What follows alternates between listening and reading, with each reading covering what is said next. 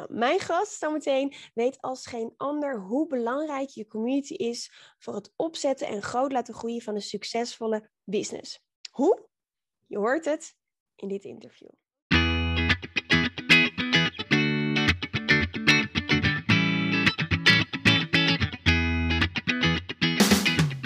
Welkom bij de We Love Communities podcast van Maartje Blijleven. Nummer 1 bestseller-auteur, keynote spreker en al 20 jaar digital community expert voor bedrijven als Endemol, KLM, Facebook en voor ondernemers. In deze podcast krijg je inspiratie en concrete tips om een grote groep fans om je heen te creëren die niet kan wachten om klant te worden met jouw eigen online community zonder moeilijk gedoe. Yes, we love communities.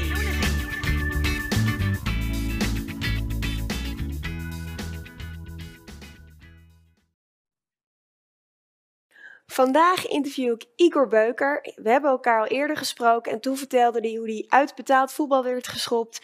En vanaf daar uiteindelijk uh, terechtkwam uh, als zeer succesvol internationaal spreker. Nou, weten jullie allemaal, het afgelopen jaar internationaal spreken, dat was even wat anders dan anders. En uh, ja, we zitten nu weer samen, Igor. Ja. Uh, en we gaan het hebben over wat doe je als ineens uh, je wereld op zijn kop staat. Uh, hoe vind je jezelf opnieuw uit? Misschien leuk voor de mensen die jou nog niet kennen, die ons vorige interview niet gezien hebben. Wie is Igor Beuker? Ja, dat is een goeie. Dankjewel. We zijn terug. Part 2. Yes. ja, wat heel bijzonder is, we hebben het in het vorige gesprek even gehad over een soort van wat is je timeline en vooral ook waarom je doet wat je doet. Ja. Ik spreek natuurlijk, daar kom ik straks ook nog wel een paar keer op terug. heb ik ook pas later geleerd de, de balans tussen passie, uh, purpose en paycheck. Nou, um, ik had verteld in de vorige editie dat ik uh, uh, uit betaald voetbal ben geschopt en al van de universiteit verwijderd was. Dus op je 24e ja, trekken ze het tapijt onder je vandaan. En een profcarrière die, die mislukte. niks te maken met blessures of andere excuses. Het was gewoon meer de mentaliteit. ik ben niet de allerbeste met gezag. Ik ben een beetje een rebel. En dat gaat in zo'n wereld heel slecht, terwijl de passie uh, hoog was. Ik vond het fantastisch. En ben eigenlijk op 4,25 via, ja, ik moest gaan werken. Ik had niks, ik kon niks, ik was niks. En ik was gestript van uh, identiteit, uh, droom, geld en alles wat er is. Ground zero. Ja. En dat is heel pijnlijk. En dat gebeurt nu weer met spreken, dus het is ja. best wel een beetje pijnlijk. Uh, ik kwam in uh, marketing terecht, uh, ontdekte eigenlijk het internet in 495. Dacht, dit wordt de meest revolutionaire technologie van de komende 100 jaar. iedereen zei, je bent gek, dat is een hype, het waait over. Wat doe je nou? We hebben Amazon en drie webpagina's gast, ga wat anders doen met je leven. Je komt net uit een mislukte voetbalcarrière. En eigenlijk heb ik er dus heel veel aan te danken. Marketing, communities. Ik heb een aantal bureaus opgezet na acht jaar loondienst als marketingdirecteur. Ik wilde het graag zelf doen en ik had andere ideeën. Communities en tribes rondom merken. Ik dacht, ja, reclame en media, dat kennen we nou wel. Hè. Nog meer schreeuwen, koop mij, ik ben de beste. Met diepe zakken, veel bereik. Voor mij een beetje het Madman tijdperk. Hè hoe de grote merken 70 jaar lang televisie hebben gedomineerd. Uh, toen er ook nog, uh, ja, je had drie zenders en uh, drie producten in de supermarkt, in de schappen. Dus ja, een beetje de oude tijd. Ik ben er een beetje van weggegaan. community marketing bureau, social media marketing bureau. Altijd tien jaar te vroeg. Nu ook, met andere dingen. Dus soms ahead of the curve is commercieel soms lastig. Je moet geduld hebben. Want de markt beweegt wat langzamer. Community marketing bureaus opgezet, verkocht aan WPP Groep M. Uh, en dat geld van een aantal exits geïnvesteerd in de 24 sociale start-ups. People, Planet, Profit, weer drie P's. Die maken de wereld schoner, beter, slimmer, eerlijker. Uh, weinig winstbejag, dus dat geld is eigenlijk gewoon kwijt. Dus mensen zeggen eens, dus je maakt eindelijk als ondernemer, als misfit, maak je eindelijk een paar klappers. En, en dan ben je weg van de mislukte voetbalcarrière. En dan geef je bijna alles aan een soort uh, ja, social enterprises. En vandaag, ja, na anderhalf jaar in de pandemie, ik ben 50 vraag ik me hardop af, eh, komt mijn spreekcarrière nu ook in het gedrang? En dat is eng, lastig, want ja, het, is, het is vooral mijn purpose. Ik kan de wereld mooier beter maken en iets teruggeven. Dus dat is een drijfveer. Ja. Ik ben op een missie. Ik word er ook voor vastgezet, gearresteerd en uh, mensen zien de shine. Maar wij kijken wel eens door onze polderbril. Uh, de wereld heeft natuurlijk een 80, 90 landen waar vrijheid van meningsuiting absoluut ongewenst en ongepast. Nee, je bent ook in sommige landen ja, uh, ja, zeer ongewenst om te komen. Ja, ja. En dat was eigenlijk al pre-pandemic, ahead of the game. nu, nu word je overal van social media dingen afge, afgetrapt als je ook maar iets eh, zegt wat, wat, weet ik veel, wie niet bevalt. Maar in dat soort landen gebeurt het al heel lang. Ik, eh, ik kreeg een ESTA-ban in, eh, in, de US onder het Trump-regime, omdat ik iets had, gezegd over wat doet die clown met een firewall tegen de Mexicanen. En tegen de media heb ik daar gezegd, hoe kun je dat nou schrijven dat het uh, de Mexicanen zijn? Jullie hitsen de boel op. Terwijl het juist robots, automatisering uh, en AI zijn die laaggeschoold 30% van alle banen gaan afpakken. Dus jullie lichten aan mensen verkeerd voor. En dat vind ik kwalijk, want als media hoor je waarheidsvinding te doen. Ja. ja, als je dat in Amerika zegt, dat werd trending op Twitter.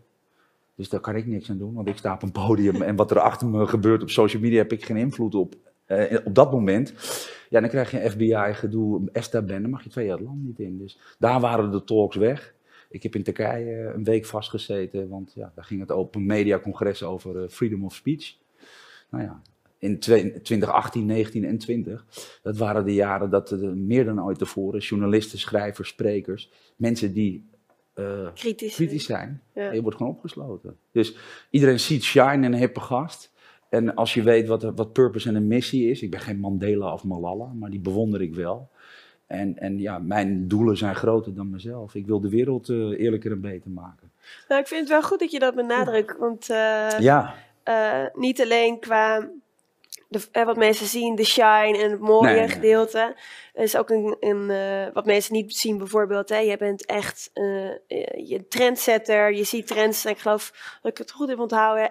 11,4 jaar eerder dan... Uh, gemiddeld, ja. Gemiddeld Dan, dan de meeste zien. Ja daar doe je ook veel werk voor. Hè? Dus mensen kunnen ook wel eens de, de shines in zeggen. Ja, Igor die heeft een huis op de gracht in Amsterdam en een huis in, uh, in Ibiza en uh, die spreekt overal. Ja, ze zien niet. Uh, maar ze zien niet. met 20, 30 miljoen euro in sociale start-ups. Dat geloven mensen niet. Dat, dat moeten ze zelf weten. Maar en, en ook het werk wat je doet. ja, je, je nou ik, ik denk, onderzoek, hard werken. Ja, lijkt me logisch. Aan de top kom je niet met het raam open zitten. Nee. nee. En, en in mijn geval, ja, ik ben nou niet iemand die de weg van de minste weerstand kiest. En, uh, en, en de, dus ik heb tegen mijn zoon wel eens gezegd, er kan een dag zijn dat pa niet meer thuis komt, bro. Wat, wat zeg je daarvan? Want uh, Dubai, Istanbul, uh, Amerika was maar een ban. Maar Turkije ben ik goed in elkaar gebeukt. en niet een beetje. Want dan kom je in, in oude regimes die... de ambassade weet niet waar je bent. Want je wordt gewoon opgesloten. En uh, als je na een week vrijkomt, heb je geluk. Jamal Khashoggi, die journalist, die kwam er toen uh, in mootjes gehakt uit. op een andere manier. Dus ja. dan ben je spaghetti saus. Dus, dus ja, mensen snappen dat totaal niet, omdat ze ook geen enkel idee hebben wat je doet. Iedereen neemt ook wat aan. Ik denk wel eens, ja, je kunt beter even vragen. Dus internationaal spreken op dit niveau vooral ook, nou ja, heb ik het over de, de, de grenzen opzoeken van het toelaatbare. En uh, ik vecht tegen tech- en totalitaire regimes. Nou, dan kom je in speelvelden die, uh, ja, die zijn heel pittig. En waarom doe je dat? Ja, is mijn drijfveer. Ik ben uh, opge opgevoed door mijn open oma. Um, ik ben, in tegenstelling tot veel mensen, heb ik niet alleen transformatie gestudeerd, maar ook vooral geleefd en, en eh, na betaald voetbal in zo'n zwart gat. Ja, ik heb ook wel eens gedacht, ik kan niks, ik heb niks. Wordt er drugs, ga je de gokcircuit in. Dat gebeurt met veel mislukt voetballers. Um, en dat moment uh, heb ik bij mijn opa en oma, waar ik uiteindelijk in huis kwam, die me opgevoed hebben, heel veel aan te danken. Mensen die de oorlog hebben meegemaakt. Mensen die het parool als illegale krant rondbrachten in 40, 42, 43. Je werd doodgeschoten als je met die krant alleen al werd gevonden. En ik was als jongetje van zeven nieuwsgierig en vroeg waarom doe je dat dan? En ik begreep het niet. Ik was nieuwsgierig. Ik had natuurlijk dat kastje met die kranten stiekem opengemaakt, want ik wist dat daar iets was wat, ja, dat is wat een goede journalist moet doen. Hè? Je moet onderzoeken en nieuwsgierigheid. En zij leerde mij al heel vroeg dat, Igor, als je de media hebt, controleer je, controleer je 80% van de mensen elke dictatuur, uh, fascistisch regime of, of een regime dat de mensen eronder willen houden. Kijk naar Noord-Korea, Zuid-Korea, China. Uh, media speelt erin een hele belangrijke rol. En ook in uh, censuur en big tech hebben we natuurlijk dingen gezien wat, wat heel ver gaat. Kanalen op YouTube of LinkedIn worden verwijderd. Factcheckers die overal stickers overheen plakken. Als straks Hans Theo kutmajesteit zegt, zoals hij wel eens heeft geroepen in een conferentie, wat dan? Wordt, hij dan, uh, wordt dan zijn YouTube-kanaal? Uh, wie bepaalt de nieuwe regels en de ethiek in, in deze nieuwe wereld? En waar staan wij straks als artiesten nog? En dat is voor mij een, een belangrijke, leuke zoektocht. En ook nodig. Want ik sta nu ook al spreken. Uh, uh, de combi en de toekomst van live events en hybride gaat er heel anders uitzien. En voor mij als internationaal spreker, uh, komen de grote festivals en events nog terug? Nee, voorlopig niet. Dat nee. duurt drie jaar. Ja, ga ik drie jaar op de bank zitten en niks doen?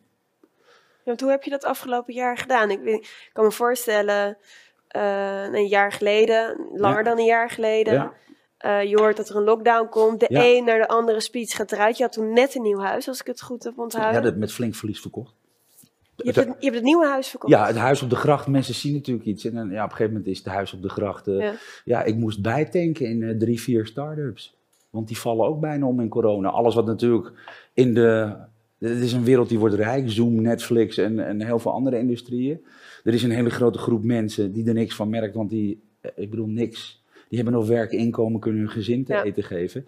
En er is een groep die zit in travel events. Richard Branson, waar ik veel mee werk. Filantroop, uh, sociaal ondernemer, altijd met goede doelen bezig. Ik denk dat er 4,5 miljard is verbrand in coronatijd. Die had net een nieuwe cruise laten maken voor 2 miljard. Die mag twee jaar niet uitvaren. Als je in travel en, en, en toerisme zit, hotels, je bent kapot. En ik geloof niet dat onze regering en andere regering dat allemaal begrijpen. Maar je hebt dus heel veel verschillende groepen die op een ander niveau keihard geraakt worden. En het is net de toeslagenaffaire. Want er wordt gezegd, mensen krijgen steun, maar die krijgen ze vaak helemaal niet. Of laat. Of... Ja, maar te weinig en te laat. En net als de toeslagenaffaire nu keer duizend. Maar dat betekent ook voor veel artiesten, ondernemers, horeca-mensen, hoe lang ga je zitten wachten? En het nare van mijn vak is, uh, ik kan goed voorspellen. Ja. en daarvoor word je uiteindelijk in een positie die, waar je spreekrecht krijgt. Uh, maar dat is voor mezelf heel naar. Want iedereen zegt, oh joh, kom wel goed, je hebt een online following en je hebt dit en dat. Mm. Ik heb DJ's gezien met miljoenen followingen, die, die sprongen bijna voor de trein. Ik, ik ben meer mensen verloren, artiesten. Die zijn natuurlijk soms wat fragieler, hè? hoge pieken, diepe dalen. Amy Winehouse, George Michael, dat soort figuren. Ik ben meer mensen en vrienden kwijtgeraakt aan uh, zelfmoord en uh, mensen die het gewoon niet meer zien zitten dan aan corona. artiesten. artiesten. Ja. En, en in mijn omgeving riepen mensen ook, ja, maar Igor, luister, die DJ's hebben toch zat geld. Ja. Ik zeg, maar, maar weet je wat deze... Kijk, de, als het passie-purpose paycheck is... Dat zijn idioten die zijn begonnen met de passie en liefde voor muziek. Die, zitten, die hebben jaren in kamertjes zitten rommelen uit de liefde voor muziek. En als je vervolgens goed wordt en je trekt volle zalen en je wordt headliner act, ja, dan wordt je paycheck ook huge. Maar niet andersom. Ja, maar wat mensen ook vergeten is, je, leuk, je paycheck wordt huge. Maar, en dat weet jij ook, er zit ook een team achter. En ja, natuurlijk. En maar, die kosten die lopen ook gewoon Nee, tuurlijk. Maar het gaat ook helemaal... Kijk, de grap is, ik ben ook helemaal nooit om het geld begonnen. Nee. Als ik, wil, als ik het om het geld gaat, ga je ondernemen. Moet je niet gaan spreken, kan. Moet je ook geen DJ worden. Want ik bedoel, ja, we zien allemaal die... Uh, iedereen, als je voetbalt, zie je Messi en Ronaldo. Ja. Maar ja, dat, dat is... Dat is 0,0001 procent. Ja, dankjewel. Nou ja... ja. Uh, ik hoop dat het RIV me oplet, dat gaat over data. Nee, nee maar, maar hoe, hoe, belangrijk data ook is in een nieuw tijdperk. Heel veel mensen beslissen op onderbuik. En er zijn mensen die beslissen op data. Ik denk dat voor mijn industrie, uh, ik ben wel heel vroeg bezig, hè, want dat is het. Uh, ik ben al langer bezig met artiesten helpen met, ik noem het flip the funnel. Ja. Kan je dat uitleggen? Wat ja, ja ik, heb, ik, ik, praat heel lang. Ik doe nu ook veel, is grappig. Ik spreek veel voor evenementen, festivals, uh, merken. Hoe ga je nou in de komende jaar, post-pandemic, in een nieuwe hybride situatie, live events combineren met virtuele events? Ik heb als trekpop voor, uh, als een van de eerste trekpoppen ter wereld, het management zei, heb je een mooie primeur. Voor uh, als een VR-avatar. Dat is de eerste stap in misschien wel virtual speaking. we gaan naar AR, VR. mixed reality XR. Ik sta in studio's waar ik niet begrijp hoe het werkt. Humberto en Jort staan weer terug in de, in de tv-studio voor een autocue en een camera. Ik zoek als spreker energie en dynamiek. Ja. En, en voor een scherm staan is dodelijk saai. En, ja, Alleen al dat, dat mensen gewoon... Hmm, het is niet, ja. nee, maar, ik, ik, weet niet eens meer of mijn grappen nog leuk zijn. Want ik hoor niemand lachen, want die staat in een camera te praten. Live on stage kan ik naar iemand toe gaan en zeg ik... Meneer, ik, ik, u kijkt alsof u denkt, die is gek, hè? Mag u eerlijk zeggen, hoor. En, eh, dus, dus dat is waar het om gaat. Een DJ die kan wel een livestream doen, maar wij zijn erin voor. Het zijn contactberoepen. Maar je voelt de energie. Tuurlijk. En dat is natuurlijk. Eh, ik weet, als jij als, dat zei ik je net uh, ook al voordat we begonnen, jij bent als spreker echt iemand die de hele zaal opzweept. Echt heel energiek. En dat is jouw kracht. En ja. Nou ja, als je dan eh, wat camera's om je heen hebt, is het een Ja, beetje je- moeilijk, eh, ja, maar- moeilijk op te zwepen. Nou, dat niet alleen. Je moet bijna stilstaan. Daarom staan we nu ook in een studio. Ja. Maar dan kan je nog redelijk wat, wat uitpakken. Maar voor een scherm is vaak kalm en presenteren. En op een podium kun je een beest zijn en dan kun je de zaal pakken. En ja, ik ben niet een type dat, dat 24, 36 maanden op de bank moet blijven zitten. Ik zie internationaal spreken, natuurlijk gaat het wel weer wat open, maar testmaatschappijen, het kost veel geld, het is tijd. Reizen internationaal wordt lastig. Eh, het geeft toch een onzekerheid. Je, dan moet je naar een goed evenement. Hoe groot mag dat nog? Moet je in quarantaine vijf of tien dagen heen en Hebben terug? mensen het daarvoor over? Hebben mensen het ervoor over? Nou, en, en zo kom je. Maar ik heb wel gezien, en dat is het mooie, in die virtual speaking roadmap, die ik al heel lang voor ogen had voordat we corona ooit eh, begon. Want wij deden al eerste virtuele gigs in Beijing bijvoorbeeld. We hebben smog gehad, SARS, eh, de, de, de vulkanen in IJsland. Er is natuurlijk, als je internationaal Ja. spreekt, in 20 jaar is dit natuurlijk dit is de ergste. Maar er is natuurlijk al veel meer gebeurd. Ja. Dus je anticipeert al heel lang in scenario's op broadcasted keynotes en andere vormen van speaking. Hologram. Ja, dat soort dingen. Dus, en ik sta nu in studio's. Die studio's zijn ook heel duur. Eh, XR, daar, daar komt alles bij elkaar. Wat is XR? Voor Ja, denken, het- waar heeft extended reality. Dus je Ja. krijgt steeds meer, nou ja, VR, zo'n trekpop. Dan krijg je eh, AR, je krijgt mixed realities. Ik geloof heel erg in virtuele werelden. Travis Scott in Fortnite vind ik fenomenaal. De, de Ja. mix van eh, echte en de, en de virtuele wereld. Maar ik kan daar praten over eh, oceanen. En ondertussen kan er een 3D-haai op me afkomen. Die, en die moet ik ook echt stilleggen, anders bijt hij mijn been eraf. En ik kan met Elon Musk naar Mars. Dus ik ben aan het kijken naar next level virtuele belevingen, experiences. Maar misschien ook wel eh, interactieve gaming en, en en een soort lifestyle science televisie. Die ook op TikTok, Instagram, YouTube en andere niet-tv-owned kanalen. Ja, ik moet je heel eerlijk zeggen, dat, is niet mijn- dat ben ik niet, hè, Gandalf on tour met die witte baard. Die studio's kunnen zoveel. Ja. Dat, dat is echt Spielberg eat your heart out. Dus je kunt plotseling voor relatief betaalbare bedragen... kun je iets maken wat normaal Hollywood alleen kan. En toen al mijn mensen zeiden om me heen ook... ja, speaking is dood. Dan zei ik, ja, co- content is king. Ja. Distribution Queen, Matrix the Emperor. Tony Robbins investeerde meteen in zo'n eh, Brit- Britain's Got Talent interactieve videowall. En ze eer, goed, dus Tony Robbins is al 40 jaar koning, keizer, admiraal. Maar als je dan even man en paard wil noemen, we zijn niet allemaal Tony Robbins, dat is weer de, de Messi of de Ronaldo. Maar die doet wel eh 20.000 deelnemers in zijn eerste virtual event. Ja. Keer 300 dollar, 6,6 miljoen. Maar hij investeert in een goede studio. Ja. En, en sommige mensen die zeggen, ja, doe maar achter Zoom. Nee, Zoom is voor yoga nu. Of voor eh, videoconferencing. Ik doe dat niet. Nou, daarom staan we hier. Nou ja, en als je niet wil investeren in, in een virtuele ervaring, dan denk ik dat je geen evenementen moet doen. En dat geldt natuurlijk ook eigenlijk voor merken, sport, media, entertainment. Kijk, de andere kant die ik zie, dat is leuk. Daar gaan mijn ogen van glimmen. Ik weet niet of, het- of ik dat nog mag meemaken, want ik ben 50. Ga ik nog wachten op wat er komen gaat? Het duurt nu al anderhalf, twee jaar. Hè? Ja. En een evenement is niet zoals een horecazaak die morgen weer open mag. Dat duurt een half jaar tot langer. Plus reizen, plus nou ja, alle ellende. Komt het nog terug in welke vorm? Maar virtueel zie ik heel veel kansen. En ik zie venues gebouwd worden nu met e-sports, gaming, next level shit. Ja. Waarvan ik denk, ja, de een kruipt terug naar de autocue. Ik had ook een tv kunnen gaan maken en achter de autocue kunnen gaan staan. Maar ik ga toch door. En dan zien we wel waar het schip strandt. Met nieuwe formats, nieuwe modellen, nieuwe vormen van communities. Alleen ja, ehm, die energie en die passie, die moet wel terug, anders kap ik ermee. Dat heb ik voor Ja. mezelf al heel lang besloten voor... eh, Volgens mij had je dat vorige keer net ook gezegd. Maar dat is Ja. gewoon, dat is je drive. Daar, word je, eh, daar sta je voor op en daarom doe je wat je doet. ja, Ehm, maar goed, als we even teruggaan.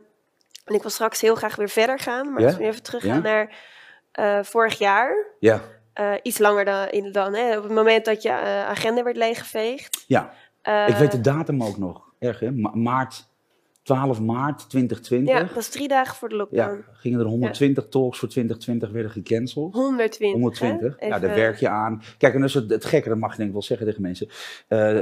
Gemiddelde talk voor mij is 10.000, 15.000 euro internationaal. Dus je hebt over een miljoen tot anderhalf miljoen euro. Heel veel.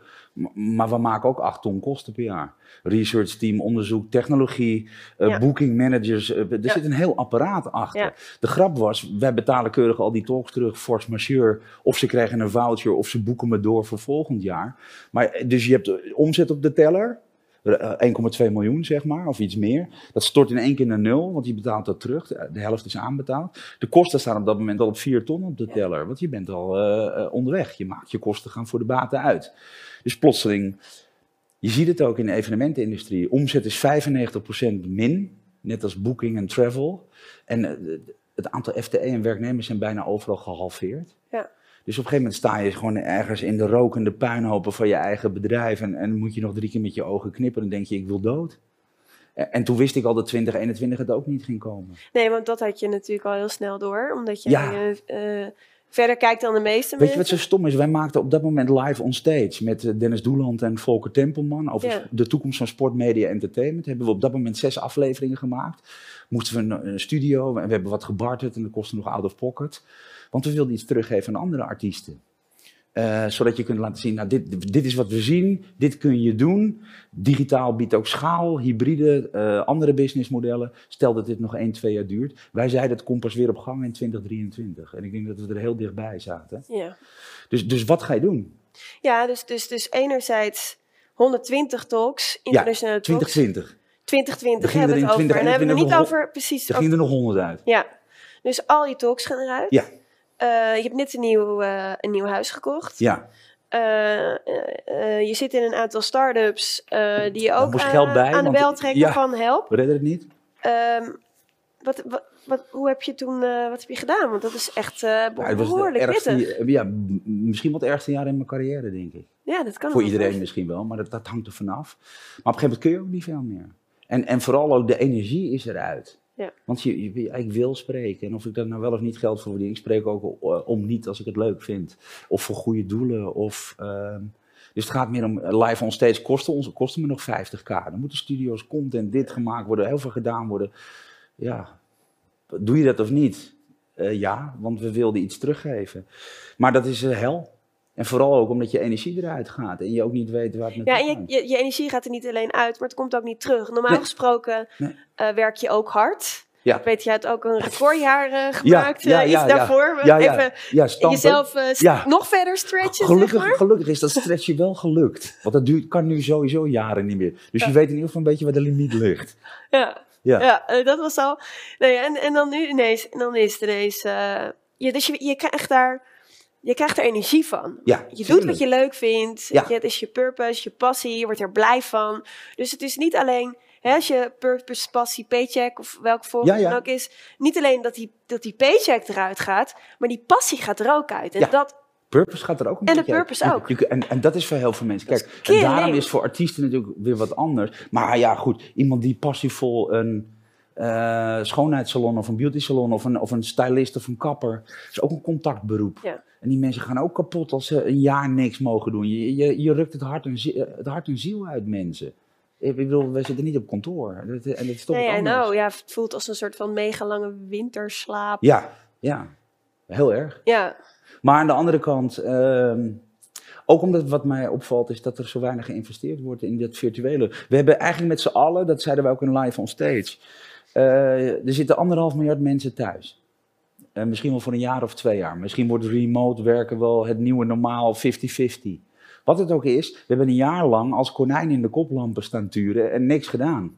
Wij dachten al heel snel, een voorbeeld ehm, voor T-Mobile. Wij zeiden jongens, er komen twee jaar geen events, geen festivals, geen beurzen, geen exposities. Wat ga je doen met je klanten, je resellers, je, je funnel, je leads? Ga je, zullen we een show gaan maken, eh, trends in business? Want je kunt twee jaar niet op expositievloeren komen. Huh? Hoe kom je niet twee jaar? Volgend jaar gaat alles toch weer open? Mhm. Nou, dat is de vraag. Maar als dat zo is, eh, dan sla je een jaar over. Wil je dan nog steeds wachten? Wat, wat is het allerbelangrijkste in deze periode? Is sociaal, intermenselijk, dat soort dingen. Gezond en fit en mentaal blijven. Hoe hou je anderhalf miljard mensen eh, geïnspireerd, gemotiveerd en opgeleid? Dan kan virtual speaking in allerlei hybride vormen, is, is de uitkomst om, om dat te doen. Misschien saaier, anders, minder, maar uiteindelijk gaat het om kennis. Ja. En bij ons in de industrie kwamen ze ook op een gegeven moment, ja, je, je kan spreken, maar dan voor een kwart of de helft van de prijs. Ik zeg, waarom? Ja, omdat het de virtuele is. Zeg, dus je wil zeggen dat, dat, dat als ik mijn verhaal doe, het is wat minder entertainend. Misschien dat ik voor de mensen sta. Ze kunnen niet met de selfie maken. Maar ik kan goed met ze interacteren. En, en de kennis die je krijgt, is hetzelfde als op het podium. Dus Maar- waarom maar kwart? Nou ja, kennis halveert niet. Ik zeg, je kan met mijn kun- kenniskunde, visie, daarvoor moet je mij boeken. Niet voor een leuk verhaal, mag ook. Vertel ik een paar moppen. Maar eh, normaal gesproken moet je je bedrijf kunnen redden of, of keer tien kunnen groeien. Want Ik bedoel, ik moet een miljoen power consultancy in McKinsey kunnen opbrengen. Daarvoor boek je mij. En, als je, en dat komt door een scherm ook wel goed. Dus ja, je krijgt hele bizarre argumenten. Dat is ook, de markt weet het niet. Het is een beetje op zoek naar allerlei dingen. En, eh, En probeer het ook uit. Ja, altijd. Ja. Ik zeg, is dit je vorm van support your locals? Ik zeg, nu sta je bij ons op de blacklist. Nooit meer terugkomen. Want als je mensen probeert die... die- ik ga toch ook niet bij mijn horeca-ondernemer een broodje kroket voor de helft vragen nu. Het is gewoon ook een stuk fatsoen, moraal en, en eigenlijk ook not done. Vind ik wel een goede vergelijking. Nou ja, ik, ik kwam bij een beursgenoteerd bedrijf. Dat wilde de toekomst van media doen. Die wilde het voor de helft van de prijs. Dat nooit van zijn leven. Dus jullie betalen influencers en contentmakers tonnen. En die moeten het voor de helft van de prijs. Ik zeg, waarom dan? Ik zeg, is, is dat jullie idee van eh, nooit meer? Nee. Maar goed, dat kan ook, mag. Terwijl typisch Nederlands ook hoor. Dat is altijd er een beetje geweest. Dat, dat, onderste uit de kam willen halen. En Voor een dubbeltje op de eerste rij. ja, Ja. kan. kan. Hey, en ehm, je stipt het net al een beetje aan. Flip de funnel. Ja, Eh, ik denk dat het wel heel erg interessant is, ook voor eh, de kijkers Ja. en luisteraars, om het daarover te hebben. Ehm, want een van de redenen dat je er nog staat en energiek ja. staat, is, is dat je, eh, en noem, benoemde je al een beetje, hè, als je het hebt over een stoel met stoelpoten, Ja, de business is, één, stoel is, eh, één stoelpoot is spreken. ja. Eh, maar je hebt nog een aantal stoelpoten die misschien mensen niet weten. En je benoemde al een beetje investeerder in, Ja. in start-ups. Eh, en ik vind het wel interessant om het daarover te hebben. Omdat Ik heb jou denk- iets gestuurd, kan ik me herinneren. Ja, ik ben een Ja, dagje ja. ouder. Hè? Dus Ja. Ik, ik stuur ook wel eens dingen in mijn hoofd. En dan zegt iemand, waar blijft het? Dus zeg ik, heb het toch gestuurd? Maar dat was dan de intentie. Maar ik stuur het dan niet. Oké, daar heb je daarover, ja. Eh, ik, ik ga heel kort wat we uitleggen, want anders wordt het te lang. Ja. Mensen moeten het maar, eh, als je op mijn nieuwsbrief abonneert, dan uh, wij, wij doen Ja, ook heel zeker. belangrijk. En dat linkje deden we straks Ja, maar voor mij is het heel erg fans en fel- fellow misfits first. Dat is, zit ook in een stukje membership, contentstrategie. Wie geef je nou eerst wat en waarom? Doe je dat eerst op social media of juist in- aan je hardcore tribe? Eh, daar, ik heb een modelletje gemaakt al lang geleden. Vind ik leuk, omdat wij met Dennis Doeland en mensen als sparren al heel lang over artiestenmanagement. Het kwam er eigenlijk pre-COVID al lang op neer. Dat doe ik voor merken ook. Waarom zit je op een, een businessmodel van één stoelpoot? Ja. Ik zei jarenlang geleden tegen RTL, echt waar, eh, e-commerce wordt groot, eh, digital investments, als met je venture en capital, koop een lokale videoland, want dat, in elke markt naast Netflix is er ruimte voor. Nou, de, de mensen, werden- die gek. Hadden niet met Videoland concurreren. Maar Bert Habets, de toenmalige CEO, en nog iemand, Arno Otto, die zeiden: Goed idee, gaan we doen. Zaten pre-pandemic op 600.000 abonnees. Eh, nu 938.000. Dus die 300.000 upswing komt door de pandemic. Normaliseer je, dat is 600.000. Gemiddeld 100 euro per klant per jaar. Heb je het over 60 tot 90 miljoen extra inkomen. Ja. De- waarom bouwen wij allemaal businessmodellen waar je op één stoelpoot zit? Waarom zou ik 100% afhankelijk moeten zijn van mijn spreken? Zeg wie staat waar, waarom?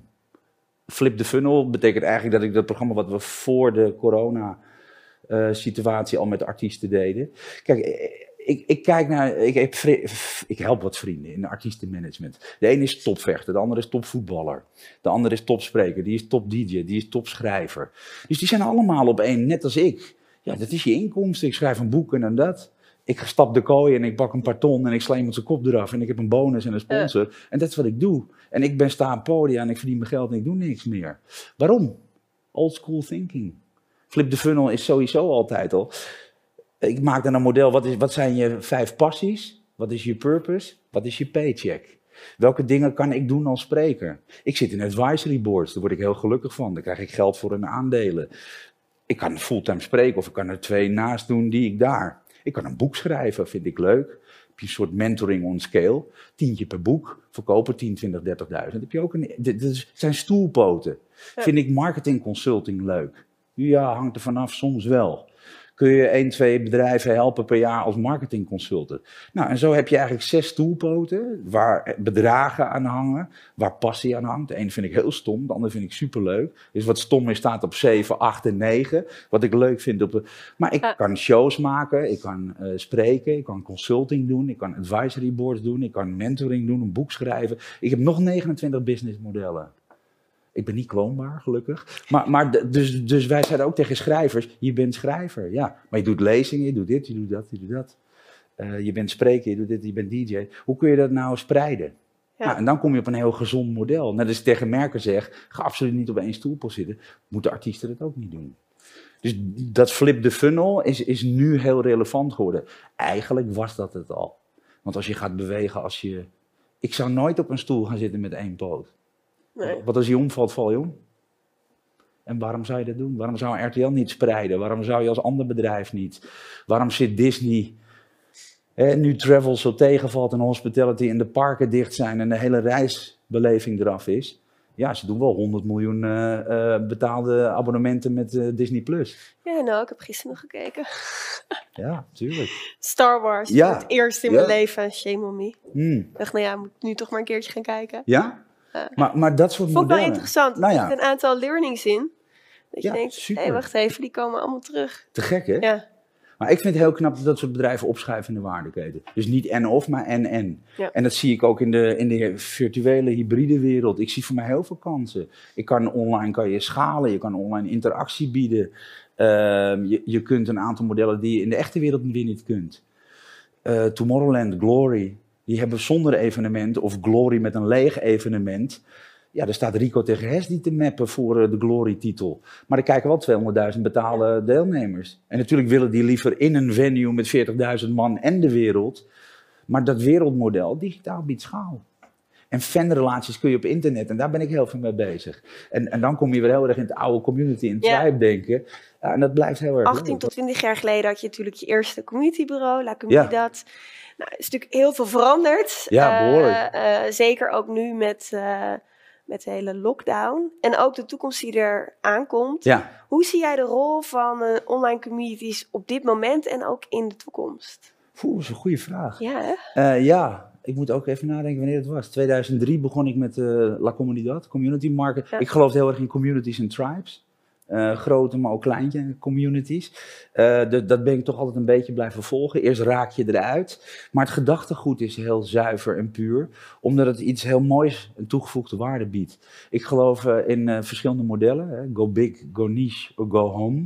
Ja. En ik heb altijd geloofd in het niche-model. En dat een goede community, als er een passie is. Maar ik zie nu ook nieuwe modellen ontstaan. Ook eh, COVID, post-COVID. Maar ook dingen die helemaal niks met COVID te maken hebben. Kijk, ik moet heel eerlijk zijn. Ik- COVID is rampzalig voor veel dingen. Ik wil het ook absoluut niet badineren. Maar de wereld draait wel door. Ja. En in welke vorm dan ook. Ik heb, spreek al twintig jaar over de vierde industriële revolutie. Ja, die raast ook zonder of met COVID wel door. Dus ik probeer het grote plaatje ook wat vast te houden. Want anders wordt het alleen maar COVID-talk. En eh, dat geeft niet, want het, het is er. En hoe ga je ermee om? leven na. Ja. Ja, gelukkig wel. Ja. Tenminste, eh, daar gaan we wel vanuit. Ja, wel vanuit. En wat mij heel erg is opgevallen, als ik nu de wereld kijk en naar de toekomstige wereld, en ik maak altijd scenario's, hè, het gaat om imagination, niet om gelijk hebben, heb je, belangrijk van onder, goede ondernemers is denk ik, ook trendwatchers, futuristen, heb je een idee, gevoel, data, trends, waar gaat het naartoe? En als je de toekomst van mensen en maatschappij beter kunt voorspellen, kun je ook beter ondernemen. Ja. Maar, maar dat, is, dat kunnen veel topondernemers. Dingen zien die wij niet zien. Dat is belangrijk, denk ik. Eh, en daarin vallen me een paar dingen op. Eh, ik kijk heel erg naar ehm, wat gaat er straks in travel, evenementen, festivals gebeuren. De wereld gaat weer langzaam open. Wat kan een scenario zijn? En ik weet ook dat wetgeving kan dingen stoppen. Als we zelfrijdende auto's technisch mogelijk hebben gemaakt. Maar de regering zegt dat mag niet, dan komen ze er niet. Dus dan is mijn voorspelling mis. Dus daarom geef ik altijd scenario's. Maar die scenario's zetten een ander plaatje neer over communities en tribes. Wat kan het nou voor jou betekenen? Want dat vind ik interessanter dan over mezelf praten. Ik zie travel, ik zie een aantal industrieën, ik zie evenementen, landen. Ik, daar doe ik heel veel voor. Hoe krijg je straks Marokko weer op de kaart? Hoe krijgen we Spanje weer terug, die 92 miljard moet vreten van toerisme? 15% van het bruto nationaal product. Eh Curaçao, de eilanden. De- hoe, hoe kun je dat nou doen? En, en wordt het een soort hele exclusieve iets? Wordt het van groot naar klein? Moet je straks Gaat het straks nog om niet wie je bent, maar wie je kent? Als je nu festivaltickets wil, mag je gelukkig zijn, kom je in een soort loting, veiling. Of je moet met NFT's opbieden om te zorgen dat je er nog tussen komt. Ja. Hoe gaat dat in de wereld? En welke rol kunnen evenementen hierin spelen? Even heel simpel. Hoe krijg je je land weer op de rit? Hoe krijg je toerisme weer aan? Mensen hebben straks keuzes. Uh, hoe ga je je bruto nationaal product en toerisme groeien? Wat kan een evenement er voor rol in spelen? Wij kijken altijd maar naar evenementen, le leuk, een ticket, een line-up en dan gaat het weer weg. Net zorgverzekeraars, in mijn ogen. Dus je hoort een jaar... In december. Ja, in december hoor je weer, ah, ja, ja, ja, stap over, stap over. En een jaar lang ben je er niet voor. Maar ja, flikker op man. Wat, uh, dus dat is een beetje het evenementen denken, wippen om bij te pleiten. Dat vind ik heel zonde.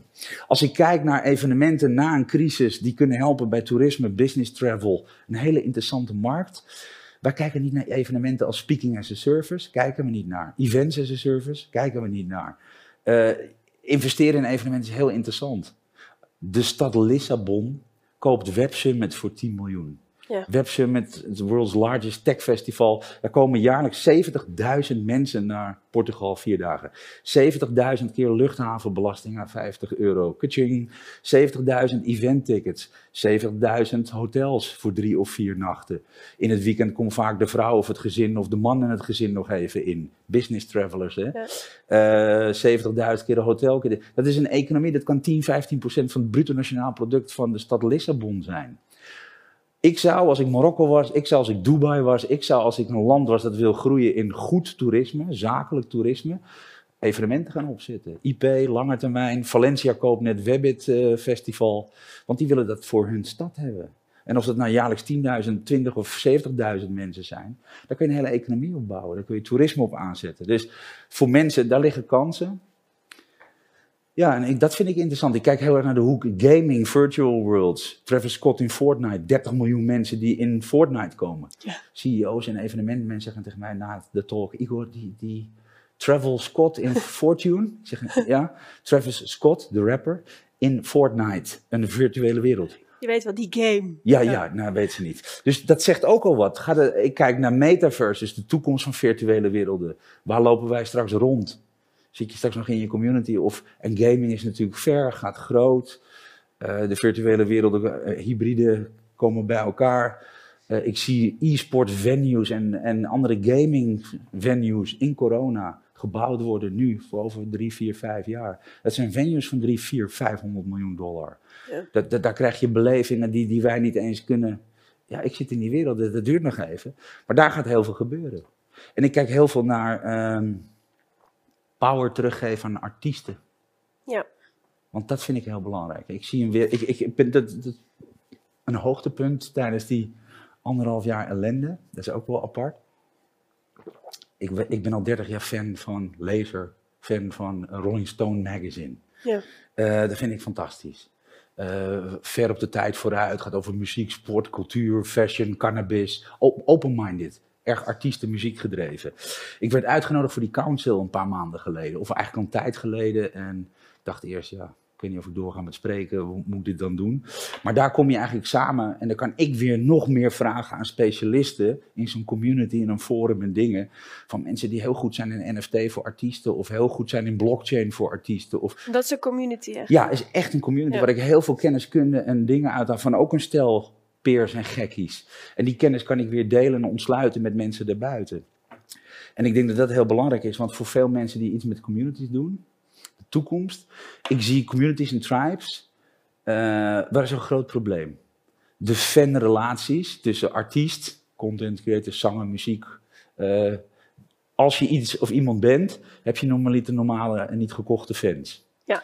Die hebben we allemaal op social media gezet, hebben we het al eens eerder over gehad. Ja. Social media zei ook tegen de dieetist, nou je hebt 5 miljoen fans. Je mag er nog met eh 2% praten, want we knijpen je organisch bereik dood. En iedereen stond zo. Dus ik heb tien jaar iets geroepen en nu worden we wakker. Fans on lease.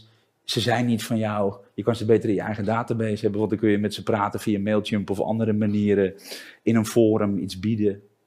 Nou, dus dat zijn we eindelijk. Maar het moet eerst gebeuren. Net als corona eerst moet gebeuren voordat we echt digitale transformatie gaan doen. Dan zie ik vooral de censuur van. ehm, heb ik niet alleen over corona. Censuur, eh, YouTube-kanalen die worden weggetrokken, LinkedIn-kanalen. Je bent niks, je bent niemand. Ze trekken je zo in één keer onder je vandaan. Dus hier knijpen ze je, je fan bereiken, je social media following terug tot 1, 2 procent. Daar uh, is de censuur op de content. Hè. Als Hans Theo morgen iets zegt wat, wat niet tegen de regels van YouTube is, iets wat, wat we niet gepast vinden, een, een brutale of een harde grap, wordt dan je content van het internet afgetrapt? Ja. Of je hele account. Of je hele account verwijderd, ja. Dus we moeten eigenlijk opnieuw naar de tekentafel. En ik vind daar in OnlyFans, dan moeten mensen heel erg lachen, maar I don't judge. Ik zit met goede mensen in zo'n Rolling Stone community. Wij kijken naar modellen die, die fanrelaties kunnen boosten, social media following kunnen boosten, in loyalty, in memberships, in freemium, in subscription modellen. Hoe kun je er ook geld aan verdienen? Op een leuke manier. Je kan een boek schrijven, je kan muziek uitbrengen. Maar ik zie op OnlyFans, dat was vroeger de paywall of porn, werd het genoemd. Er gingen Latina dames met dikke billen en grote borsten, of eh, in de gay community heel populair. Maar gewoon explicit nuded en naked content, of dieper. Die mensen, die leden betalen 5 tot 50 dollar per maand. En kunnen allerlei interacties doen. Maar uh, OnlyFans is ook in de pandemic gegroeid. 20 miljoen pre-pandemic, 120 miljoen nu. Uh, dat zijn betalende deelnemers. Ze hebben al 2,3 miljard uitbetaald aan hun artiesten. Een artiest krijgt daar 80%. Uh, eh, muziek, fitness, Cardi B, Amerikaanse rapper, die met niet-naakte content, exclusieve content, fanmodellen. Daar kunnen de echte fans ook content krijgen of kopen. Uh, je ziet alle rechtszaken met Apple tegen Spotify en de EU. Big Tech is natuurlijk ook een beetje Big Mafia. We hebben Walled Gardens, je moet 30 of 40 procent betalen, zo niet, dan trappen we je eruit. je hebt niks meer te zeggen. Fans on lease. Uh, joh, als je niet met je fans wil praten, ja, dat mag wel, dan moet je betalen. Niet te gek met je content, want dan trappen we je eraf, want wij zijn de baas. Dus ik geloof heel erg dat er een veranderend model moet komen waarin artiesten, content creators, in welke vorm er ook. Het is, zij zijn de artiest, zij hebben het IP, zij zijn het merk, uh, zij zijn nodig. Content is en blijft king. Ook in de virtuele wereld. Dus ik ben ook heel erg aan het zoeken naar modellen die OnlyFans, subscription modellen, ja. fanrelaties. Uh, en misschien andere modellen die artiesten terugbrengen in het zadel. Content op je eigen platform. Fuck YouTube. Als ik morgen iets zeg, dan wordt het. Uh, alles wordt gecensureerd. Flikker naar je moe, man. Dus die sociale netwerken hebben een ontzettend groot probleem straks. Want iedereen heeft het nu door. Hier knijpen we je bereik en daar knijpen we je content of we zetten je op zwart.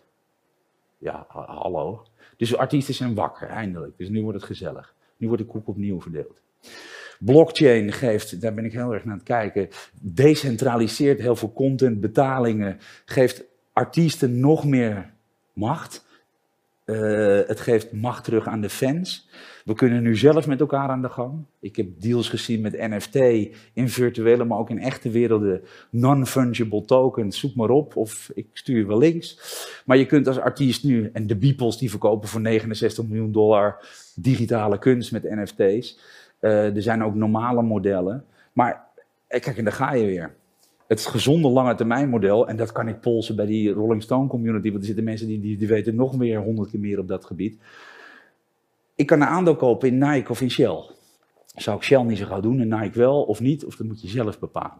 Maar dat doe je om een aantal redenen. Ja. Als het niet alleen om geld is, is het ook om Kom je hier bij die passie, purpose? Ja, doen die bedrijven iets terug voor mensen en maatschappij. Ja. Maar, maar vooral ook, uh, waarom kan ik niet een aandeel nemen in een artiest? Als ik, dat is toch de diepste vorm van fanrelatie? Ja. Dus de artiesten hebben miljoenen social media volgers, die bereiken ze niet meer. Hoe gaan ze die weer bereiken? Dat is één. Dus de weg terug. Twee, als je er 100 miljoen bereikt en nu nog maar 1 miljoen, verdien je ook weinig meer. Dus hoe kun je de fanrelatie ten gelde maken? Voor een deel. Waarde toevoegen. Kun je er wat aan verdienen? Dan hoef ik niet meer te spreken. Want als ik 10, 20.000 boeken verkoop omdat mensen zeggen dat is gewoon een interessant boek, ben je er ook. Nou, en die stroming zie je nu heel erg opstaan. En blockchain en NFT kunnen artiesten daarin ook helpen. Het heel simpele model naar de toekomst misschien toe. Als ik Beyoncé te gek vind, of mijn waarom kan je niet een aandeel of een crypto of een nemen die uh, uh, haar steunt? Dus je betaalt niet alleen een premium membership, dat investeer je nog eens een keer. Als een artiest op een beurs stijgt, net als een aandeel van Nike op de beurs, dan groei je mee. Dus als ik dan 100 euro in Max Verstappen investeer en dan wordt uh, 10 miljoen waard omdat hij drie keer de Formule 1 wint, dan groei ik als fan zelfs mee. Dus het wordt een aandeel van de, van de fan in de artiest. En dan zeggen we tegen YouTube en al die partijen die eerst zeiden, ja, het is van mij en... En de walled gardens. We hebben natuurlijk niet altijd social media nodig, dat dachten we heel lang. Maar uiteindelijk zie je toch dat content is king. En in die modellen ben ik heel erg aan het, eh, aan, aan het kijken en werken. En ja, er zitten heel veel nieuwe kansen in. Ik zie zelf ook een trend dat steeds meer mensen een community op een eigen platform beginnen. Juist. Ja. Ja, maar, maar niet zo gek. En, en natuurlijk kun je social media als satellietkanalen hebben. Maar nogmaals, fans on lease, geknepen. Als je 5 miljoen fans hebt als DJ of een miljoen en je mag nog maar met de 5 of 10 procent praten. Ik, ik trek straks, straks al mijn sociale kanalen er één voor één uit. Daar heb ik eraan. Het- Het is stoer, mijne is groter dan die van jou. Maar ik kan zoveel fans en volgers hebben als dat ik wil, als het belangrijk is. Maar als je ze niet kunt bereiken, wat heb je er dan aan? Dan staat het stoer. Ja, leuk voor je. Ja, maar ik bedoel, dat is natuurlijk geen marketing en toekomststrategie, ook geen businessstrategie. We hebben het gehad over businessmodellen, disruptieve trends, trends verzilveren, groeien.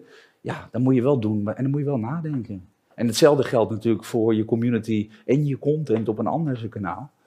Ik wil niet afhankelijk zijn van de firma Google, YouTube of wie, welke idioten dan ook. Als ik in live on stage zei, je moet een COVID-pivot maken, anders eh, ga je failliet, dan wordt de content op zwart gezet. Want die denken met factcheckers en onzin dat het woord COVID naar is. Ja, flikker op man, met je censuur. Nee, maar ik bedoel, waar gaat het over? Dus ik hoop dat we allemaal wakker zijn nu. Eerst knepen ze alles kapot, alle fans. En, en nou heb je fans. Dan gaan zij nog straks bepalen welke content. Nou, hebben we jullie echt niet voor nodig. En, en Big Tech is maffia in die manier. Het is gewoon een syndicaat wat 30% afroomt. En onderling bepaalt wie er wel of niet tussendoor komt. Dus ik hoop dat we wakker zijn. Even naar het grote plaatje gekeken. Anders gaan we weer hetzelfde doen als we al tien jaar hebben gedaan. Alles of zo. Ik heb je toen in het vorige verhaal geloof ik verteld dat Coca-Cola 60 miljoen fans ging migreren van hun eigen platform naar Facebook. Zei, daar ga ik niet aan meedoen. En ik zal je ook uitleggen waarom niet. Want over twee jaar moet je ze terug migreren, heb je spijt als haar op je hoofd, kun je ze waarschijnlijk niet eens meer bereiken. Geen domme dingen doen. En niet alleen maar kijken naar de billen van Kim Kardashian en, en je, do- je blind staren op, eh, op bereik, bereik, bereik. Want dat kan morgen ook. Ja, het gaat uiteindelijk om, eh, om de relatie of de online relatie die je met iemand Ja, opbouwt. ho- hoeft niet online te zijn. Dat denken we ook vaak, maar dat mag ook in de echte wereld. Oh, absoluut. Want als het daarna. Als- Als ja, het mag. ja, ja, tuurlijk. Ja. Ja. Nou ja, ik denk dat daarom de combinatie events, hè, als je een jaarlijks, Tuurlijk. een jaarlijks event hebt en je, moet- je moet nog een heel jaar wachten om met dezelfde mensen te connecten. Ik bedoel, ga met elkaar in een community Ja. zitten. Nou ja, maar dat niet alleen. Eh, Ook vanuit een event, waarom in dat one-off model, dat zorgverzekeraarmodel. Ja. Eh, Je hoort een jaar niks van me, maar je mag nu overstappen. Ik zeg wel eens tegen een evenement, waarom doe je niet drie, vier keer per jaar een, forum en een cursus en breng je mensen... Kijk, je kan niet in honderd communities zitten, dat word je op een gegeven moment ook gek. Of kan wel, maar eh, op een gegeven moment... Maar voeg, voeg waarde toe. En daar is een community is natuurlijk uiteindelijk begonnen rondom een passie en een Ja. hart of waarde toevoegen. Ehm, maar ik zie wel nieuwe kansen met NFT. Ik zie de, de, de modemerken, schoenen veilen. Eh, eh, je krijgt hele speciale fanmodellen. Digitale kunstenaars kunnen nu plotseling, zonder afhankelijk te zijn van allerlei andere platformen, zelf. De- dus je ziet dat die fanrelatie en die fans gaat op een hele andere manier verder. En ja, dat wordt voor mij, geldt voor mij als spreken natuurlijk ook. Hè? Als je hardcore fans hebt, dan, dan, heb je gedachtegoed. En dat, kan ook zijn dat die mensen zeggen, joh, eh, ik kan een mentorprogramma beginnen, of ik kan een boek schrijven, of allebei. Of hoe wil je waarde blijven toevoegen? En het moeilijke is dat je ziet dat we in een wereld zijn, ja, die is ook een beetje gek geworden. Do- door, eh, er kan er maar één eh, eh, Kim Kardashian zijn of Kylie. En die liegen, die vallen over elkaar heen van het liegen wie er als eerste een miljard op de teller heeft. Er staan over te liegen, ja, dat is, allemaal, is, dat is ook een beetje de gekte van dit moment. Dus ik denk dat een normalisering van fanrelaties, dan moet je ook waarde toevoegen. Ja, En, en, eh, net ja. als iedere relatie moet je daarin investeren. ja, dat lijkt me wel. Ja. Ja. Ja. Adviseer je eh, ondernemers om te investeren in een online community? Of een community aan zich? Nee. Het, moet heel specifiek zijn. Ik, ik, kijk, voor mij is een eh, community kan een heel mooi middel zijn, is nooit een doel. Ehm, ik denk wel dat de vraag is, zoals we vroeger al begonnen zijn. Eh, maar dat geldt voor podcasts, voor content, corporate blogging. Het hoeft niet per se een community te zijn, maar dat begint al in fase 1. Hè. Heb je iets terug te geven, voeg je waarde toe. Ik zie met Morning Brew allerlei marketingartikelen. T-Mobile voegt waarde toe door met eh, trends in business, ondernemers kennis en kunde terug te geven in een pandemie. Hoe kan je beter ondernemen? Hoe kun je andere businessmodellen maken? Hoe kun je transformeren? Dat is niet alleen maar koop mij, we hebben ook zakelijke oplossingen voor je. Ja, daar, daar kun je een advertentie kopen. Ja, Dus als je, er niet, ja, als je er niet bent om iets terug te geven, eh, niet purpose-driven leadership en je hebt verder niks toe te voegen, dan ben je sowieso geen merk van de toekomst meer. Je komt alleen maar graaien en winst maken. Nou, dat geloof ik niet. Maar we zitten nu ook voor bepaalde dingen, en dat is denk ik belangrijk. Het is wel te ver gegaan al lang met, met dat hele social network en big tech en, en, en censuur en de macht die ze hebben. We moeten ze opbreken, we moeten andere regels gaan maken. eh, en we moeten ook gaan zorgen dat we als artiesten slimmer worden. Want nu staan we na tien jaar eigenlijk in het verdomde hoekje te vragen aan, aan, aan Apple of Google of Facebook of je met je fans iets mag doen of dat je... Ja, we zijn veel te afhankelijk geworden. Wij zijn de content, wij zijn het IP. Kijk naar zo'n Webbit Festival, kijk naar hybride modellen. Tuurlijk is een grote partij belangrijk, maar, maar groot waar je niks te zeggen hebt, is dat goed of slecht? En ik denk dat mensen nu wel eindelijk wakker zijn en dat wordt een hele andere ballgame. Ja, dan heb je eh, go big, go niche or go home. Ja, Als je... Nou, wa- wat ik nog daar aan toe wilde voegen, in dit geval, moeten we dat ook maar weer gaan veranderen. Go big lijkt soms groot, maar dat is natuurlijk een soort, ook een soort eh, ja, gebakken lucht. Want groot zijn of lijken wil niet zeggen dat je het bent. Als je 10 miljoen fans hebt, maar, maar, maar niemand connect met je omdat je gewoon afgesloten bent door, nou ja, eh, waar we het al over gehad hebben, dan lijk je groot. En dat is maar net Wat wat zou, je wil. je, wat zou je mensen adviseren die wel al fans hebben, maar nu denken van, oh shit, eh, hoe ga ik met die mensen communiceren? Ja, ja, oh ja, dat zou ik wel over nadenken voordat je fans hebt. Maar ik denk kijken naar dat, dat- dat, dat, flip the funnel model is heel interessant. Eh, verschillende communities, wat heb je dan te bieden? Geef je iets terug? Want iedereen roept wel een community, maar soms geven we wat content omdat we wat willen verkopen. Dus het moet wel authentiek en echt zijn. Ja.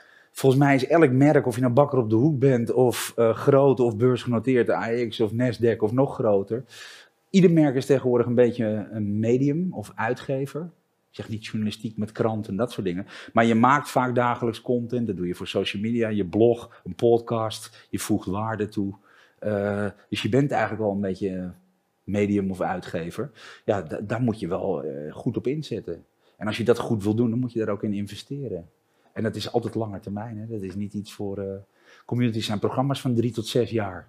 En, en niet een campagne van zes weken. Dus in dat denken moet je al zitten en, en, en iets toe te voegen hebben. Ja, en, en van, bedoel, als je het ziet als een, weer een extra saleskanaal waar je pushcommunicatie kan doen, dan werkt het natuurlijk niet. Nou ja, kan. Als ik mijn fans korting bied op mijn boek, omdat ze dat boek toevallig leuk vinden. En dat een van de redenen is omdat het gaat over fans en felle Misfits First. En het boek heet Misfits. Ja, dan, dan kan het zijn. Dat zou een beetje raar zijn als je dat niet aan je fans aanbiedt. Die horen het eigenlijk als eerste te kunnen zien en kopen voor een leukere prijs. Dus de, de commercie is ook geen vies woord. Als ik fan ben van een artiest, wil ik ook je muziek kopen. Het liefst als eerste. En ik wil het liefst met NFT, als ik mogelijk heb, nog een exclusief kunstwerk van je. Of een paar sneakers die niemand heeft. De, de- ja, er komen nu sneakerbeurzen.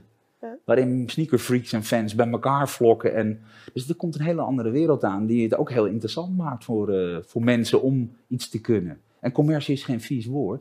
Nee, helemaal niet. Maar ik denk meer, ik denk als je een echte relatie wil bouwen met je fans, en dan geef je waarde, dan geef je Ja. iets toe, dan zit je op die relatie. En als die relatie goed is, dan, dan heb je klanten voor het leven. Ja, Dan willen die dat boek als allereerste, of die sneakers, Ja, of wat je dan ook aan te bieden hebt. Alleen, het- ik denk wel eens moeilijk en ik denk dat niet iedereen dat begrijpt.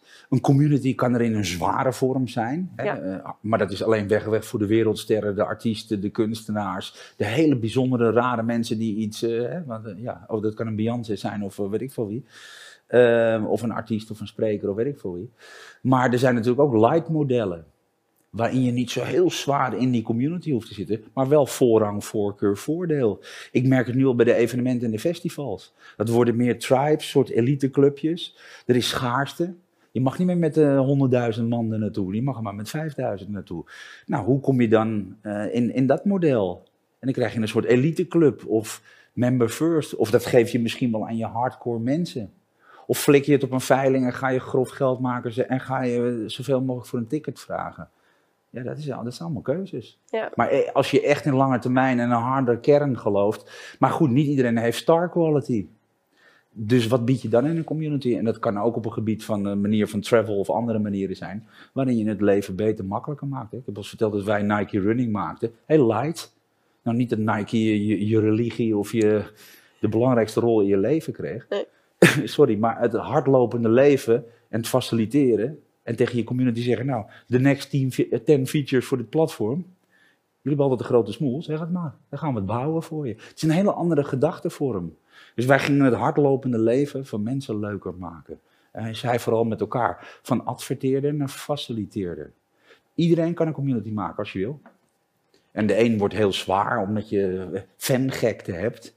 Die liggen op straat vier dagen, maar dat doen ze voor een iPhone of een Tesla ook. Ja. Dus waarom kunnen merken geen fans hebben? En dat kan ook in een light vorm zijn, op een heel klein stukje. Ja, dus ik denk dat er heel veel vormen zijn die interessant zijn. Maar dan wel op een andere leest, op een andere manier, zelf in controle, de relatie uh, samen kunnen doen. En niet afhankelijk van ja, big tech en andere intermediairs die ik A niet vertrouw, B die hebben hele andere commerciële kwaliteiten. Het is net als met waar ik het wel eens over gehad, met veel bureaus. Je don't give a fuck about speakers. Ze wil gewoon, uh, je bent een lopende fee, je moet 20, 25 procent commissie in het laadje brengen. Ja, en of het goed gaat met je merk, of dat het een leuk event is, of... Dat, dat is geen artist management. Dat is boeking. En een artiestenmanagement is bezig om te zorgen dat je, dat je met het goede merk en de goede partijen op een goede manier zaken doet. Als dat klopt, ga je het misschien nog eens over geld hebben. Ja. Maar geld is helemaal niet interessant als het helemaal iets is waar je niet aan gelieerd of mee geassocieerd wil worden. Dus ik, ik zie in content en communities en tribes, groot en klein, uh, kwaliteit, toegevoegde waarde, zo of zo of zo. Ja, en uh, ja, ik denk dat uh, de landen nu aan de beurt komen. Vergis je niet, hè. Er zijn 150 landen die liggen ook op het IC aan het zuurstof. Stort gewoon in. En als de economie instort, stort healthcare in, stort gezondheidszorg in, stort banen in, stort alles in, pensioenen. Dus die landen weer zo snel mogelijk open, gefaseerd. En dan moet je iets gaan bieden. Want de consument heeft straks keuze. Dus wat ga je die mensen bieden? En, en evenementen kunnen er een mooie rol in spelen. Ik bedoel, je kunt als land ook iets claimen. Of als stad. Nou, en ik denk dat daar dat, dat community denken, dat kan voor de bakker op de hoek. Dat kan voor een AX of een Fortune 500. Maar het kan ook voor een stad of een land of een club of een beweging. Dus, en dat vind ik heel mooi. En wat, waar wij het nu over hebben is maar weer zo'n onderdeel. Ja. Erg vanuit de artiesten of, of merken. Maar ja, ik zie heel veel kansen, dus ook wel leuk. Maar wat je zegt, langer termijn. Programma's. Sponsorship doe je ook voor drie jaar, niet voor een week of zes weken. Dat is campagne denken en adverteren. Moet je ook vooral doen. Maar dat heeft niks te maken met lange termijn relatie. Nee. Nee. Nee, en een lange, voor een lange termijn relatie met je fans of je potentiële klanten is een community natuurlijk gewoon een handig middel om dat te doen. Ja, nou en alle mogelijkheden die je nu ziet uh, in technologie, los van de partijen om ons heen die, die ons daarin dwarsbomen storen, niet eerlijk zijn, achterliggende commerciële modellen hebben of, of jokken. Of een combinatie daarvan. De baas willen spelen over wat jij wel of niet in je content mag zeggen. Er komen nu heel veel tools en middelen. Dus nu is ook de tijd om eerst groot te kijken en dan een nieuwe strategie te gaan bepalen. Met hele mooie dingen, want een fanrelatie tussen een merk en een mens of tussen een artiest en een mens is natuurlijk iets heel bijzonders en ook hartstikke leuk. Waardevol. Ik krijg ook veel feedback waarvan je community wil ook vaak helpen. Ik sta echt versteld. Vind ik een mooi, vind ik een mooie uh, ja, positief resultaat eigenlijk die een community heeft. Dus is dat je, je, product wordt gewoon veel beter omdat je feedback krijgt direct van de mensen die het je gunnen. Ja. Uh, post, eh, dus, dus niet de, de, de haters die zeggen, nee, maar echt de lovers die juist samen met jou het willen verbeteren. Ik, maar dat is heel gek. Wij maakten ooit, het is lang geleden, over de echte wereld gesproken. Was voor Mercedes-Benz. Er zijn mensen bij, als je daarin duikt, ik merkte het een keer in Uber toen met Parijs. We waren op Le Web en er waren mensen die zeiden: hey, je kunt met Uber. ja, je hebt een Audi. Ga niet een Audi, ik wil Mercedes. Ik Jongens, ik wil gewoon van A naar B. Mag het? Nee, joh, ga jij maar daar. Eh, nee, Audi. Dus de hele discussie begon of Audi en Mercedes beter en die werden niet betaald, het was geen commissie. Dat waren hardcore fans, die gingen naar musea, die, die wisten ook alles. En toen zijn we op een gegeven moment eens gaan kijken, wat kun je er nou mee? Als je de fans nou eens laat vertellen waarom ze fans zijn van Mercedes-Benz, in plaats van gaan adverteren en roepen dat je de beste bent, daar hebben we een boek van gemaakt met voorbeelden van fans die dat al uitdroegen zonder dat Mercedes zich daar ooit mee had bemoeid. Uh, en dan zie je dat die fans elkaar gaan confronteren. Nike is een religie, Adidas voor sommigen ook. Die gingen elkaar vertellen waarom je van religie moest. Dat waren, bijna, ja, dat waren hele mooie discussies. Die, maar als je dat als merk daar nou eens instapt, dan kun je 2 miljard RD-budget opzij flikkeren.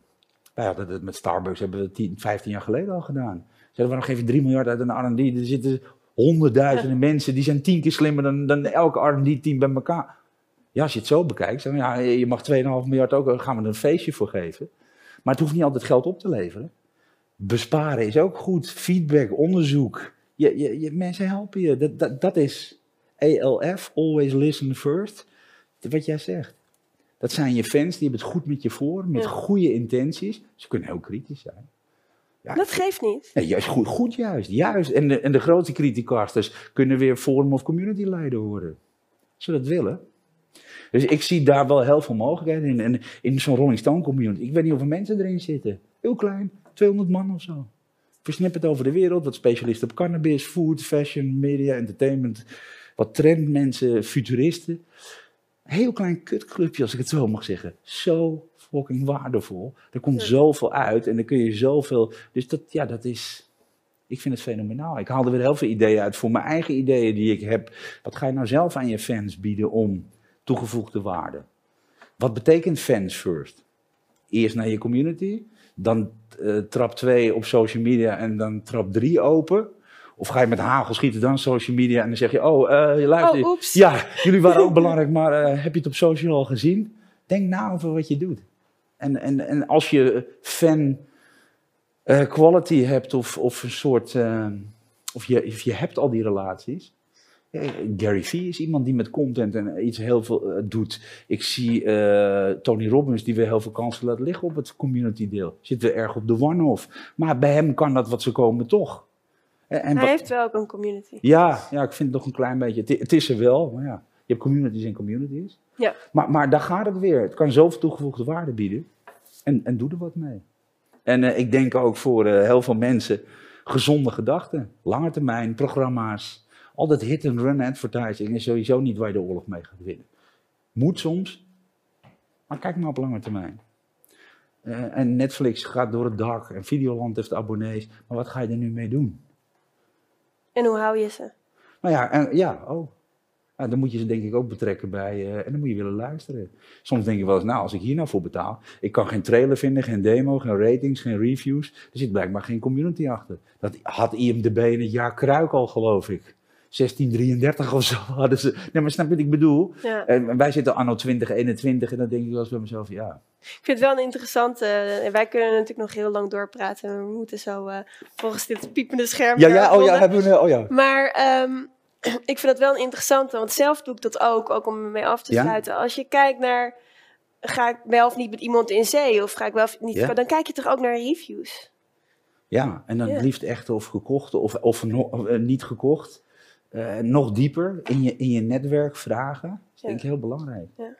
En ik denk ook dat het heel erg belangrijk is. Ja, je komt op een gegeven moment ook in- een situatie dat energie, raakvlak. Maar eigenlijk is dat de criteria die mijn management heel erg goed kijkt. Dat, dat hebben wij ook weer geleerd van artiesten. Is het een goede line-up? Is het een goed onderwerp? Eh, past dit bij het merk van de artiest? Is het matchment? Er komen heel veel andere dingen kijken. Is het een goede fee? Want daar gaat het Dat om. is een onderdeel. Nou ja, dat kan een onderdeel zijn, mits je, to- als het allemaal al goed zit, ja, dan komt de fee waarschijnlijk ook wel goed. En als het goede sprekers of DJ's zijn, dan kunnen we ook nog op een hybride model zeggen. Ik heb het wel eens gezegd. Ik zeg, wij doen onze eigen evenementen. En als jij denkt dat wij geen eh, zalen kunnen vullen, dan zit je A bij de verkeerde. B moet je mij niet als headline naar act nemen. Je mag ook geen fee geven. Geef je 15% van de ticketomzet. En dan doe ik de affiliate link. En dan worden ze opeens nerveus. Ja, ja, want dan is het iets meer dan mijn fee. Maar dan moet je wel kunnen doen en zeggen. Du- dus ook daar zit je in partnerships. Belangrijk denk ik als je met elkaar over de, de juiste waarde hebt. En, en als het klopt, dan wil je misschien wel samen zaken gaan doen op lange termijn. Maar dat, dat wippen, pleiten, ontbijten model, dat, ja, ik vind het prachtig, maar dat, dat is geen relatiemodel. Nee. En ik denk dat we het hier hebben over fanrelaties en over een toekomst. Ja, geef ze, geef ze het woord. En, eh, en laat ze meedenken. Trouwens, dat doen ze al. Dus ik ben, eh, ben benieuwd. Wat, eh, Nice. ik ga met aandacht ook kijken naar de rest van de Community Summit. Want ik heb natuurlijk al wat mensen voorbij zien komen waarvan ik denk, nou... En ik wil graag met wat huiswerk doen. Beetje freaky. Maar om mensen ook iets te geven, wat, wat kan je er nou mee? Ja, daarover veel. Ja. Daarover gesproken. Ik weet zeker dat mensen nu kijken en luisteren en denken... Ik wil meer weten. Oh ja. eh, eh, hoe kunnen ze. eh, waar, waar kunnen ze. we gaan niet naar socials verwijzen, maar naar. Dat mag ook. Moeten Ja. mensen zelf bepalen. Nee, maar jouw nieuwsbrief is wel echt een goede. Ja, ik ben ook weer bezig op de site eaglebeuker.com. En de, de nieuwsletter, we doen echt fans of film Misfit First. Daar wat. Socials zijn een beetje de kanalen daar. Ik wil in die community ook een beetje die Rolling Stone kant op wat toegevoegde waarde gaan geven. Ik merk ook steeds meer mensen die vragen stellen, het antwoord waarderen. Mensen die zelf actief komen met, hé, hey, jij bent toch bezig met NFT's? Heb je dit artikel al gelezen? Een soort verzamelplaats. Ik denk wel eens, wat kan je nog meer bieden voor mensen? Wil je toegang tot mijn... Wat lees ik? Mijn boeken, mijn video's, mijn documentaires. Wil je toegang tot mijn eh, social bookmarks? Weet je, eh, sharing is caring. En, en dat geeft de waarde. En, en de som van iedereen een beetje is heel groot, dus eh, het blijft leuk. Nice. Yes, thank you. Dus iedereen die nu kijkt, check even het linkje hieronder. Eh, direct naar Ior's site. En eh, schrijf je in voor de nieuwsbrief voor nog veel meer interessante trends. Dankjewel. Heel erg bedankt. Top. Thank you.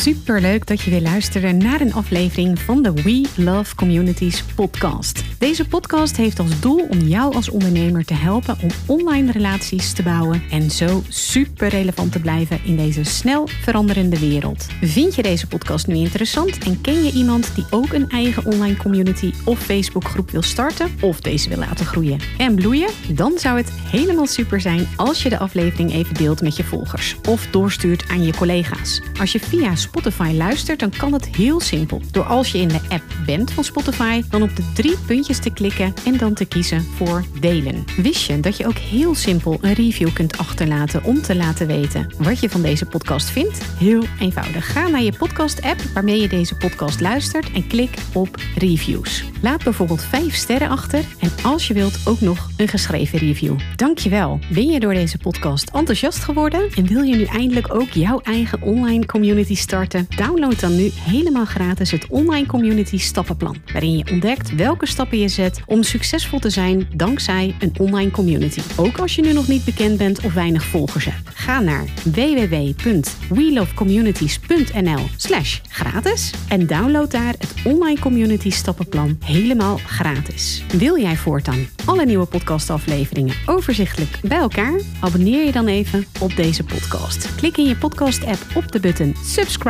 of volgen en je ontvangt automatisch een berichtje als er een nieuwe podcastaflevering verschijnt. Wil je direct meer informatie over online communities of wil je nog even napraten over de inhoud van deze podcast? Kom dan naar de Facebookgroep de Community Leaders Club, waarin Maartje dagelijks interessante tips, tricks, inzichten en geheimen over online communities deelt met je. Daar ontmoet je gelijkgestemde ondernemers die al een succesvolle community hebben of erin willen starten. Ga naar www.communityleadersclub.nl en word als ambitieuze ondernemer helemaal gratis lid. Maartje vindt het ook altijd super leuk als je even laat weten wat je voor learning of inzicht uit deze podcastaflevering gehaald hebt. Stuur haar even een berichtje via Instagram of LinkedIn als je jouw eigen online community gelanceerd hebt. Op Instagram en LinkedIn is ze te vinden gewoon via haar naam Maartje Blijleven. Op Facebook via We Love Communities en de Community Leaders Club. Nogmaals, dankjewel voor het luisteren en heel graag tot de volgende keer.